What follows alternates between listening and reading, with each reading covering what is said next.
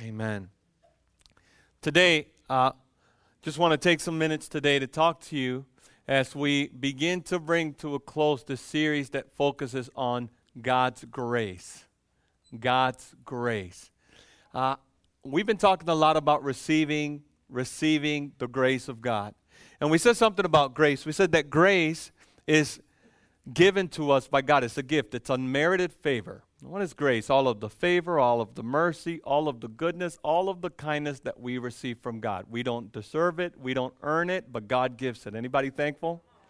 Grace is good. And so we said throughout the weeks that, you know, a lot of times we sing about grace and we talk grace and we like to glorify grace, but how many of us are actually walking grace, receiving grace, and practically taking steps in understanding this grace that God has given us? It's most most times what I encounter is that there are a lot of people who go through the the, the cycle of shame, you know, which begins with, I'm super motivated to live for God. I'm super motiva- motivated. This time I'm going to do it. I'm going to do it. And then we fall short. And instead of taking our failure to God, we kind of just sit in a rut for a while in that failure. We we hang out with condemnation. We eat every ounce of ice cream left in the fridge. We binge watch everything that we're not supposed to. And then when we're sick and tired of that, we're like, okay, may- maybe I need to change here. And we go through renewal. So from motivation to condemnation to renewal. It's a cycle. And I just got to tell you, God has more for you than that cycle. I just got to tell you, God has more for you than that cycle. Anybody excited about that? Even in our failures, we can grow and trust the Lord. And so uh, uh, as we've been talking about grace and receiving God's grace, uh, we said several things about grace. Grace is a teacher. Grace can teach us, right, to know who we are in Christ and to live a holy life. And we also said that there are several ways that we can receive God's grace. And we've been talking about the different ways we receive God's grace. Number one, we said we receive God's grace through His Word. If we're in the Word of God, we're going to receive His grace. And we said, number two, that we receive His grace that we receive the grace of God uh, through the fellowship, through hanging out with each other, to being connected together. And so those messages are on the web website if you'd like to check it out at the rock dash a g dot com, the rock dash a g dot com. You can listen to those messages there. But if you notice, Acts chapter two, verse forty-two, right after the Holy Spirit was poured out over the church, you notice that the Bible says this, and they devoted themselves to the apostles' teaching, for us, the Word of God, the Bible, and the fellowship, and to the breaking of bread and of prayer. And so there was this commitment to these three things. And look at the outcome. And awe came upon every soul. And many wonders and signs were being done through the apostles. And all who believed were together and had all things in common. And they were uh, selling their possessions and belongings and distributing the proceeds to all as any had need. And day by day, attending the temple together and breaking bread in their homes, they received their food with glad and generous hearts, praising God and having favor with all the people. And the Lord added to their numbers daily those who were being saved. Okay? So I want you to see these people were practicing, right? They were living. They were devoted to the prayers and to the Bible and and to uh, and to the fellowship. And that's a way that we receive God's grace. And as they lived that way, there was things that were happening. The power of God was present in their lives. The joy and contentment that God brings was present in their life. They walked in extreme generosity, right? The people were being saved left and right, right? And That's I want that to be the story of my life, right? I want I want to experience the power of God. I want to I want to have reverence for my brothers and my sisters in Christ. I want to rejoice with them. I want to celebrate life. I want to be ha- I want to be happy in Jesus. Don't take me to no church with people who can't smile. And I tell your face that Jesus loves you, right? I You know, I want to enjoy this life that God has given me. God has given me this life that I may live it to the full. Right? And so even in the midst of the challenges and the trials and the storms, God is good and He's worth celebrating. And I want to be with people who know that. Right? So there's the prayer, there is the uh, there is the fellowship, and there there is the Word. And today I want to talk about receiving God's grace through prayer. Receiving God's grace through prayer. And maybe this is intimidating because you have some issues with prayer, or maybe you heard somebody preach a message that confused you about prayer, or maybe I preached a message that confused you about prayer, Right? So today, I, we're just going to keep it simple. My goal, my hope, every time that I prepare a message, every time that we teach anything from, from the pulpit here, our goal is this, that you get it so that you can live it.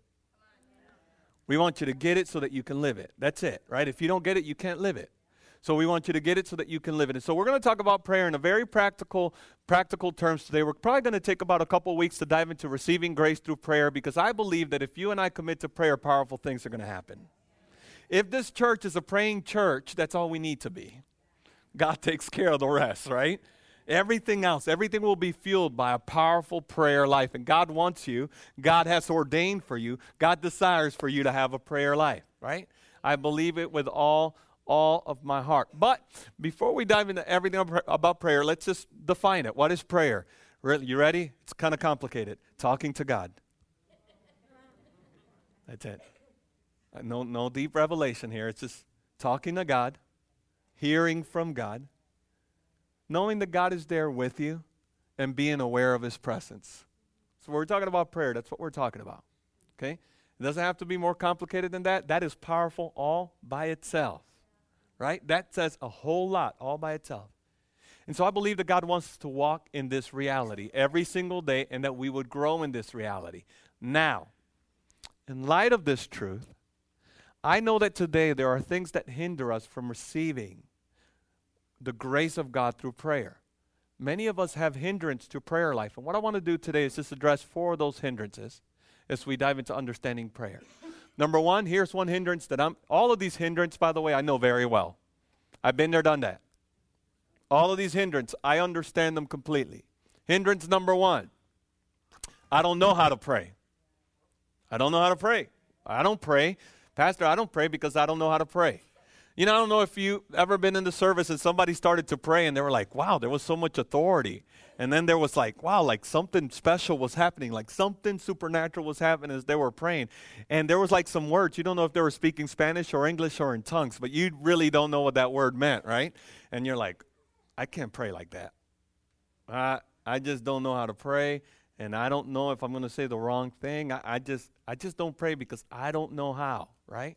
There are some people who are really who who struggle with prayer because they don't feel like they're in, uh, they are able to pray. As a matter of fact, I remember I was talking to a sister who many many years ago said to me, "Well, I don't, you know, I don't come to church because you call people to pray in the middle of service, and I don't know if you're going to call me, so I just decided not to come so that you don't call me to pray." I like prayer is. And I was so glad that she was so honest, right? Because it, it's a, some people are really intimidated. Hang up number two, hindrance number two. I don't pray because I'm not worthy. I don't pray because I'm not worthy. Listen, Pastor, I would pray, but here's the deal. I, I'm like a failure waiting to happen. I failed to fail, to fail, to fail, to fail, to fail, to fail. I know what I'm not supposed to do, but I keep doing that anyway. I got addictions. I got issues. I got problems. How can I come before God when I know the truth and I keep falling short and I have no excuse and I have no control? I have all this shame. I have all this guilt. It keeps me from praying. I can't imagine bringing me before God. I can't imagine bringing me before God. I know that hang up really well. I know what it is to be in, in ministry, studying to be a preacher, and battling with an addiction to pornography and wondering when in the world is this going to let up. I know what it's like. I know what it's like. And to feel that shame and guilt and to have that shame and guilt make us feel like we can't come close to God. Consequently, what we need is to get close to God. But I'm preaching a message before it's time. Number three. Number three. Hang up number three. I would love to pray, but I don't have, I don't have time to pray.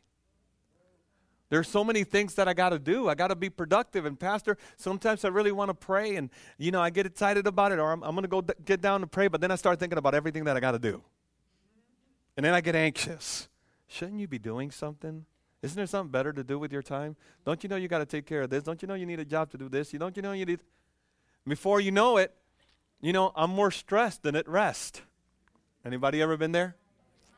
I don't have time to pray, therefore I don't pray. And hindrance number four. It's a big one. You ready? Pastor, I don't pray because I don't know that I can trust God anymore. I've been disappointed by Him. I've been hurt. I prayed about certain things. I expected Him to come through, and He didn't. He didn't. And I don't know that I want to trust Him. I'm hurting here. I totally get it. I understand it. I want to tell you that all of these, all of these four hindrances have one thing in common. You know what it is? It's this. I. I. I don't know how to pray. I am not worthy. I don't have the time. And I am disappointed. I. I. And I want you to know that prayer is not just about where we're at. Prayer is about who He is. And so when we pray, we got to take into account not only us, but we have to take into account who God is, right? Who God is. And those who have powerful prayer lives, or those who have effective, consistent, growing prayer lives, are not those people who have it all together. They're not people who feel worthy all the time. They're not people who necessarily have the time. And they're not people who are not disappointed. That's not the case, you know. We all go through all that. However, they handle all that stuff a lot differently. They think differently about themselves and about God and about the Word, and I believe that it'll help us. They have a revelation about that reality that I think if we have, it will ha- help us have a more effective, a healthier prayer life. How many of y'all want to have a stronger prayer life, stronger connection to God? I certainly do. Okay, so number one, people who are growing in their prayer lives, people who are growing in their prayer lives, they don't say, they don't focus on, I don't know how to pray. Instead of saying, I don't know how to pray, they say this, I believe in God's promises. I believe in God's promises. Matthew chapter seven, verse seven on down, Jesus talking to the disciples about how to pray. He says, ask and you'll receive. Knock and I'll answer. Seek and you'll find. And I'm paraphrasing, but it's on the screen. And it says, if, if you're, if you're a father, and you have a son, and the son comes up to you and asks you for bread, is he, are you going to give him a stone? If he asks you for fish, are you going to give him a snake? Well, if you who are not good or are evil know how to give good gifts to your children, how much more will your Father in heaven give you what you need? Right? So a person who has an effective prayer life, a growing prayer life, is not a person who says, I know exactly what to say. No. A person who has a growing prayer life is a person who says, I know His promises. And I know that He keeps His word. See, you see, He is a good Father. Have you ever heard this before? Oh, be careful what you pray, because if you're not careful with what you say, you may get stuck with it. And then you're going to be in trouble. You ever heard the joke about the couple that was out at the beach? They were married for thirty years. They both got married on their birthday, and it was their thirty-year anniversary. And they walked up to a lamp, and lo and behold, it was a genie's lamp. And they rubbed it, and the genie came out. And the genie looked at the wife and said, whatever you want, your wish is my command. What do you desire? She said, I want a diamond rock as big as that beach. And boom, just like that, she had this rock that weighed her hand down. It was beautiful. And they said to the husband, he says, your wish is my command. What do you want? And the husband said, I want a wife that's thirty years younger than me. And boom, just like that, he was ninety years old.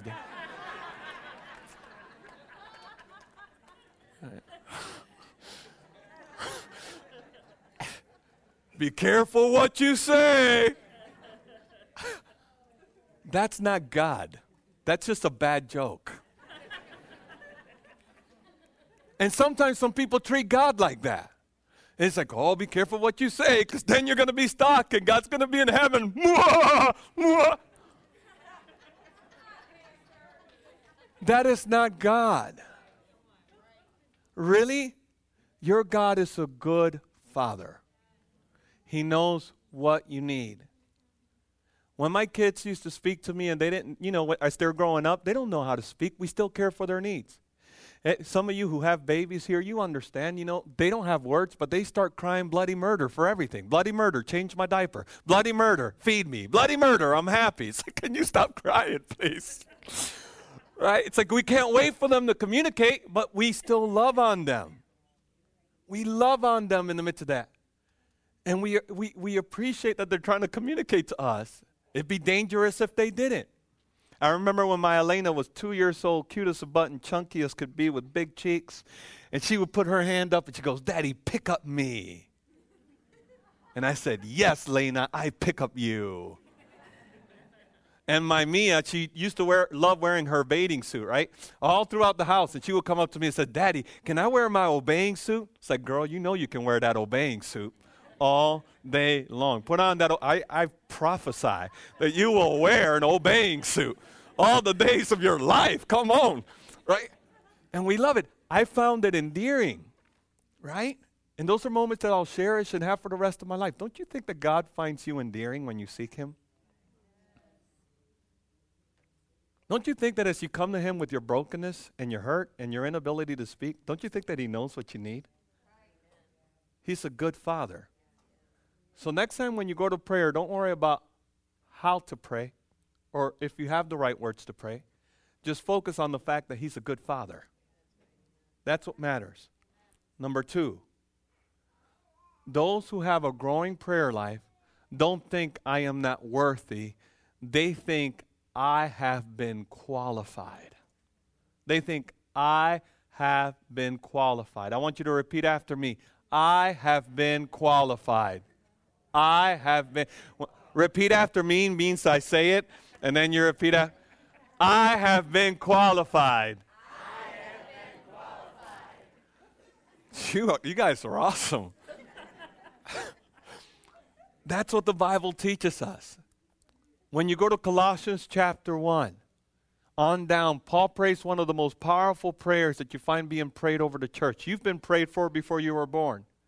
And this is what Paul says, I am praying. Let's just read it. For this reason, since the day we heard about you, we have not stopped praying for you. We continually ask God to fill you with the knowledge of His will through all the wisdom and understanding that the Spirit gives, so that you may live a life worthy of the Lord and please Him in every way, bearing fruit in every good work, growing in the knowledge of God. In other words, he's saying, from the moment that you committed to Christ, we have been praying that God will give you all the revelation, all of the wisdom, everything that you need so that you can live out this life for Him and give Him the glory. Verse eleven, eleven, that you will be strengthened with all power, not just some power, all power. That you will be strengthened with all power according to His glorious might so that you may have great endurance and patience. Boy, I need that. And giving joyful thanks to the Father who has qualified Tina, who has qualified Lee, who has qualified Nina and Rita, who has qualified Ben, who has qualified Michelle, right? God has qualified us to share in the inheritance of His holy people, in, in the kingdom of light. For He has rescued us from the dominion of darkness and brought us into the kingdom of His Son He loves, in whom we have redemption, the forgiveness of sins. He's qualified you. And why has He qualified you? Because you've done the right things? Because you've made no mistakes? Because you don't fail? No, He qualifies you because He loved you. He paid the price on the cross, the ultimate price that could be paid, paid the price of His precious blood to cleanse you, not so that you will be covered, so that your sins will be covered, but so that you will be completely cleansed, your heart completely new, and you will be a new creation in Christ Jesus. He qualified you. You did not qualify yourself. God has qualified you. But here's the deal. There's a difference between qualified and arrived. You're qualified, but you haven't arrived. And until you get to see Jesus in eternity forever, you're, you've not arrived. We're on this journey. And that is the story of the entire Bible. In Exodus, when God was about to redeem His people from the slavery in Egypt, and He had to meet the Passover meal. As they ate their meal, what did He say? Keep your shoes on and get ready to move, right? Receive the Passover and get ready to move, because I'm bringing you out of this land. Well, the Passover was a symbol of what Jesus was going to do. And we receive our Lamb, Jesus Christ. We receive Him. We receive them into our hearts and into our lives. And you know what the Holy Spirit says to us the moment we receive Him? Get ready to move, because you don't belong here. You belong to another kingdom. Get ready. And so as we move, we're not from this world, but we are growing, growing in Him. And we fall short, but we get up and we keep moving. We have been qualified by Him. Let me tell you something. This is for somebody here today. If you are tormented over the fact that you hate and you love your sin, the Holy Spirit is working on you. You're here today and you're saying, I hate the fact that this sin has a hold of me. I love, the, I, I, I want to live for the Lord. That's the work of the Holy Spirit. God has done a qualifying work in your life. He has qualified you, but you haven't arrived. Neither have I. Can I get a witness? Don't, don't say it too loud. That was just a joke. No. All right. All right. All right. All right. Here's a third, third point here. Those, those who have an effective growing prayer life understand that they cannot bear fruit if they don't pray. They understand that they are unproductive without a prayer life. We are completely unproductive if we don't take some time aside to acknowledge that God is with you, to, uh, with us, to talk to God and to hear from Him by being in His Word and by listening to the way that He may speak to us through others and through so many other means. God calls us to prayer because without prayer, we can produce nothing, nothing, nothing, okay? Without prayer, we produce nothing. Story in Luke, there's a story in the, in the Gospel of Luke about two sisters, Mary and Martha. And Mary and Martha are, you know, in their home, and Jesus is there with His disciples, and they're, you know, there's some preparations that need to take place while Mary is sitting at the feet of Jesus. Jesus is talking, and Mary is just sitting at the feet of Jesus doing absolutely nothing but listening. While Martha is doing all kinds of work, right? Martha's doing all the work of preparation. And finally, Martha looks at her sister and is so upset over the fact that she's doing all the work while Mary's just sitting there at the feet of Jesus like, whatever, really? Mar- Mary, can you get on up and do something? That she addresses her and Jesus in front of everyone and says, Jesus, doesn't it like bother you that my good-for-nothing scoundrel sister, no, doesn't it bother you that my sister is just sitting there while I'm doing all this work? Tell her to get up! Tell her to get up! And, and what does the Bible say about Martha? It's very interesting. It says Mary was sitting at the feet of Jesus doing what she was supposed to do. But what was Martha doing? But Martha was distracted, preparing. Let me tell you, there's a lot of good things God didn't call you to do. There's a lot of good things God may call you to do, but maybe not in this time. And you know, Christian, can you listen to me? Maybe you've gotten to the point where the devil's not interested in getting you to deny Jesus. He knows maybe, you know what, Mary's gotten to the point she's not going to deny Jesus. You know, Desiree's getting to the point where she's not going to deny Jesus, so I got to have another game plan. Ooh, I'm going to distract Desiree with a bunch of different, I'm going to distract Mary with a bunch of different ministries, things that God didn't call her to do so that I can keep her from doing the real work that matters. I realize that what God does, what, what, what the devil does, is he tries to keep me distracted with a lot of good things, but they're not what God called me to do. And the first thing that God called me to do is to have a relationship with Him. The very first thing. And what does God say to Martha? Martha, Martha, thank God for His grace. He didn't say, Martha, get thee behind me, you know. He said, Martha, Martha, you are, you are worried about many things and troubled by many things. Christian, I don't know about you, but I kind of relate to Martha. This scripture really hits me, right?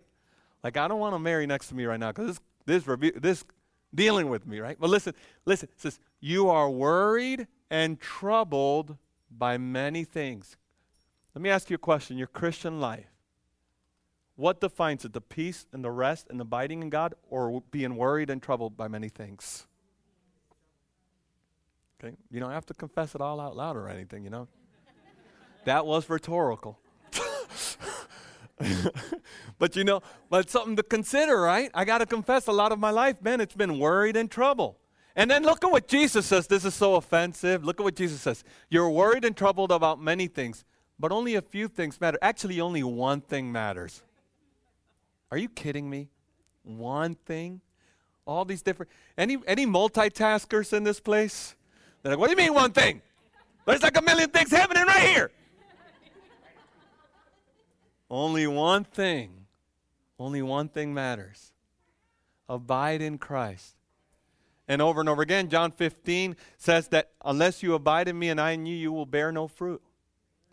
And then Acts chapter six, portion of scripture says, the apostles said, we will dedicate ourselves to prayer and to the word, which is what God calls us to do. And immediately they re- that released others to do the ministry God called them to do, and the church grew exponentially. L- be convinced of this. If you don't pray, whatever you invest in, whether it be your time or your resources, you're wasting it. Prayer matters. And the last thing, close. People, people who have a growing prayer life are people who say, I've been disappointed. Yes, I've been disappointed by God. I don't understand why. But instead of running away from Him, I'm going to choose to run toward Him. I'm going to read Psalm seventy-seven with you, and then I'm going to describe it, and this is how we're going to come to a close this morning. I love the Psalms because um, a lot of times there are broken people who are writing the Psalms, writing about their brokenness and their disappointment, and they're writing real open stuff. And it helps me to know that I can come to God with my heartbreaks. I can come to Him with my heartbreaks. Listen to Psalm seventy-seven. I cry aloud to God, aloud to God, and He will hear me. In the day of my trouble, I seek the Lord. In the night, my hand is stretched out without wearying. My soul refuses to be comforted. When I remember God, I moan. When I meditate, my spirit faints. Selah. Meditate on that. You hold my eyelids open. In other words, I have no rest. This season in my life, I have absolutely no rest, no peace. It seems I'm in deep distress. Where is God? I'm so troubled that I cannot speak. Whoa. Man, have you ever been troubled to the point where you can't speak? That's like a whole nother exhaustion level. I consider the days of old, the years long ago. I said, let me remember my song in the night. Let me meditate in my heart. Then my spirit made a diligent search. Will the Lord spurn forever and never again be favorable? Has His steadfast love forever ceased? Are His promises at an end for all times? Has God forgotten to be gracious? Has He has He in anger shut up His compassion? Meditate on that. Psalm seventy-seven, verse ten. Then I said, I will appeal to this. I will think of this. I will remember this. To the years of the right hand of the Most High. I will remember the deeds of the Lord. Yes, I will remember your wonders of old. I will ponder all your work and meditate on your might de- mighty deeds. Your way, O God, is holy. What God is great like our God? You are the God who works wonders. You have made known your might among the peoples. You with your arm redeemed your people and the children of Jacob and Joseph. Selah. Let me explain to you what that psalm is saying. You know what? In this season in my life, I'm just going to paraphrase what this psalmist is saying. This season in my life, I'm going to cry out to God. I'm just going to cry out to God. Let me tell you exactly how I feel. I can't sleep. I feel like I can't sleep. My soul cannot be comforted. Feels like, you know, I'm I'm in distress. I'm troubled. I don't understand what's going on. God has not told me why He's allowed this season to take place in this point in my life. And I'm struggling. I'm struggling. I'm wondering if He's going to come through. I'm wondering if he's going to, if this is it. I'm wondering if there's any hope here. I am. But you know what I'm going to choose to do in the midst of this situation? I'm going to remember back of the things that God has done. This is what the Bible says. I will look to the years of the mighty right hand of God. I know that I'm in this tough season right now, and I'm I'm in this place of suffering. But I'm not going to just wallow in this. I'm not just going to c- be miserable and then call people to commiserate with me, right? To be miserable with me. There are a lot of people who do that in the Christian world. I'm going to leave that one alone. But, you know, I'm not going to do that. Instead, I'm going to go back and remember what God has done. I want to remember what God has done. I'm going to hold on to what God has done. Now, here's the psalmist, and he said, I'm going to remember that God redeemed Israel from slavery. I'm going to remember what He did in their lives.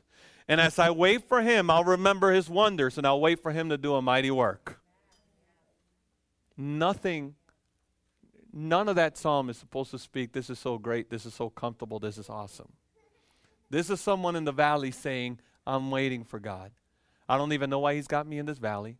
I wouldn't be in this valley if it were my choice, but it is his choice, and I'm not going to wallow in misery. I'm going to trust him by thinking of the things that he's done, believing that he'll do it again at his appointed time in my life. Know this. Know this.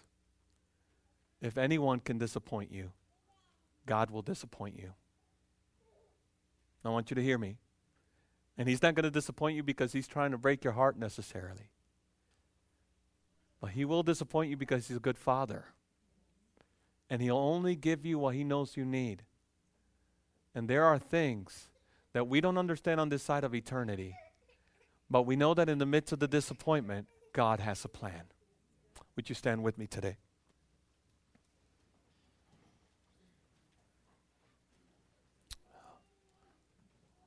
Hallelujah.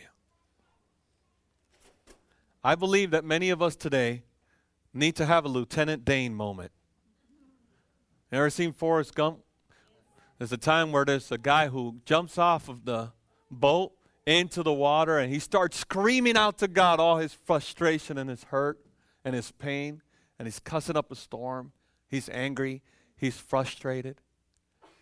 But then afterwards, he's at peace. God did a work in his heart and in his life, and he's a new man. Some of you may be in the valley of disappointment. Don't give up. You're a step away from your breakthrough. God may be doing something there. My godmother, when her husband died, she's a prayer warrior. And uh, she prayed to God, no, God, you're not going to take him from me. You're not going to take him from me. You're not going to take him from me. She looked at her husband, and her husband said, let me go. I'm ready to be with Jesus. And finally she said, okay, if you want him, I release him. Just like that, he went to be with the Lord. And she was angry.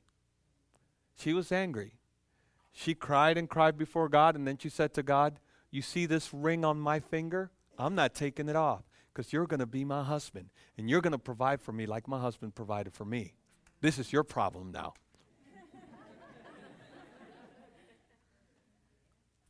You know, some would say, well, that's not good theology. Nobody can talk to God like that. When it comes to prayer and you talking to God, it's not about what you say. God knows your heart. About a week later, the military came to her door. The military said, ma'am, we believe that your husband contracted hepatitis C through a blood transfusion that we gave. And we, we believe that we need to be responsible for that. We're going to take care of you from now on.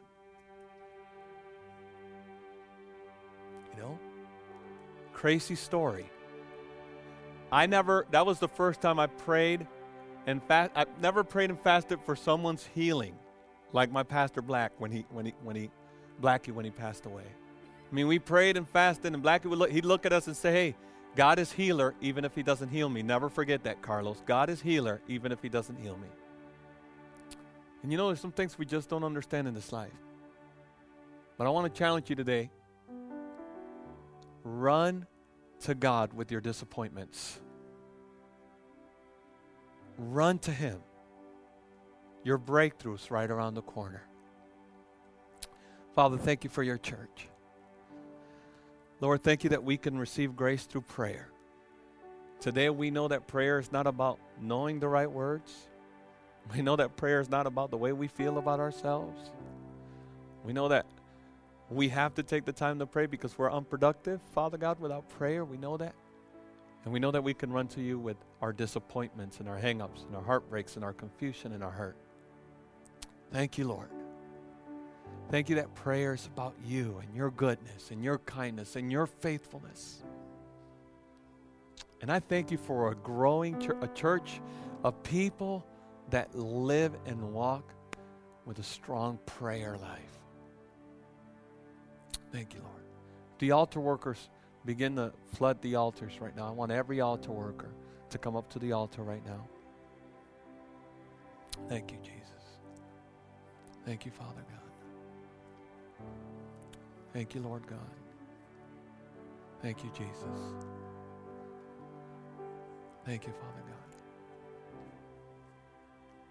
God. Hallelujah. You're here today and you're saying, you know what, Pastor? I've That really ministered to me. I'm the kind of person that said I didn't pray because I just didn't feel like I knew how to pray. But now I realize it doesn't, it's not what I say. It's about my Father being good. And today I commit to a prayer life. If that's you, if that's you, you say you relate to that reality. Would you raise your hand right where you're at? Let's pray for you. Thank you, Lord. Thank you, Lord. Thank you, God. Thank you, Lord. So many brothers and sisters today, they're raising their hands. They're saying, man, it's so good to hear that I don't have to say the right things. That God knows my heart, that He knows what I need, and that I can trust Him. Thank you for leading them. Thank you for guiding them. And thank you that they will grow in their prayer life with you. In Jesus' mighty name we pray. Amen. Amen. Maybe you're here today and you're saying, Pastor, I don't pray because I have strong feelings of unworthiness. Strong. How can I bring me to God? I want you to know that God cannot wait for you to bring you to Him. All that you are, all your challenges, all your struggles, He's not going to turn you away, but He's going to turn toward you.